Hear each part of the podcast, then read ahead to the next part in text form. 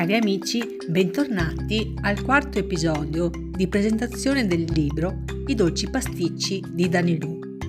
Qui è sempre la vostra apprendista scrittrice Daniela Bacco che vi parla. La volta scorsa vi avevo lasciato un indizio riguardo all'argomento di oggi, una parola, caoba. Avete indovinato di cosa si tratta? No? Vediamolo insieme. Caoba è il nome di una pianta a foglia larga, nativa della foresta tropicale. È un tipo di albero che può crescere fino a 50 metri di altezza e ha un tronco di 2 o 3 metri di larghezza.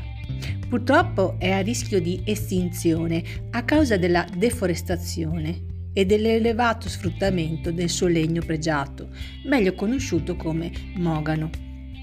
Caoba nella lingua indigena significa frutto che non si mangia.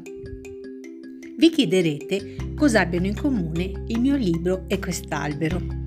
Ebbene, grazie ad una iniziativa della mia casa editrice, la Eta Beta PS, ho avuto la possibilità di aderire a Trebook, un progetto che consiste nella piantumazione di un albero in Guatemala.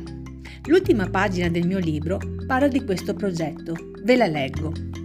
Trebook Ossigeno per il mondo.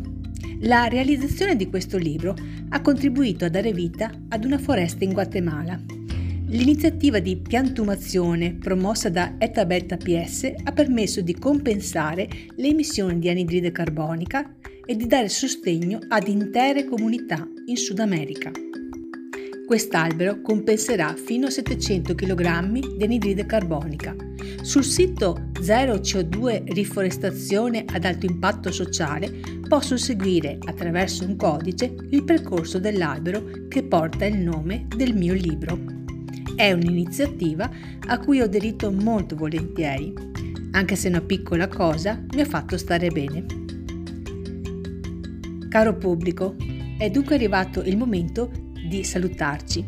La prossima volta vi leggerò il primo capitolo del mio libro.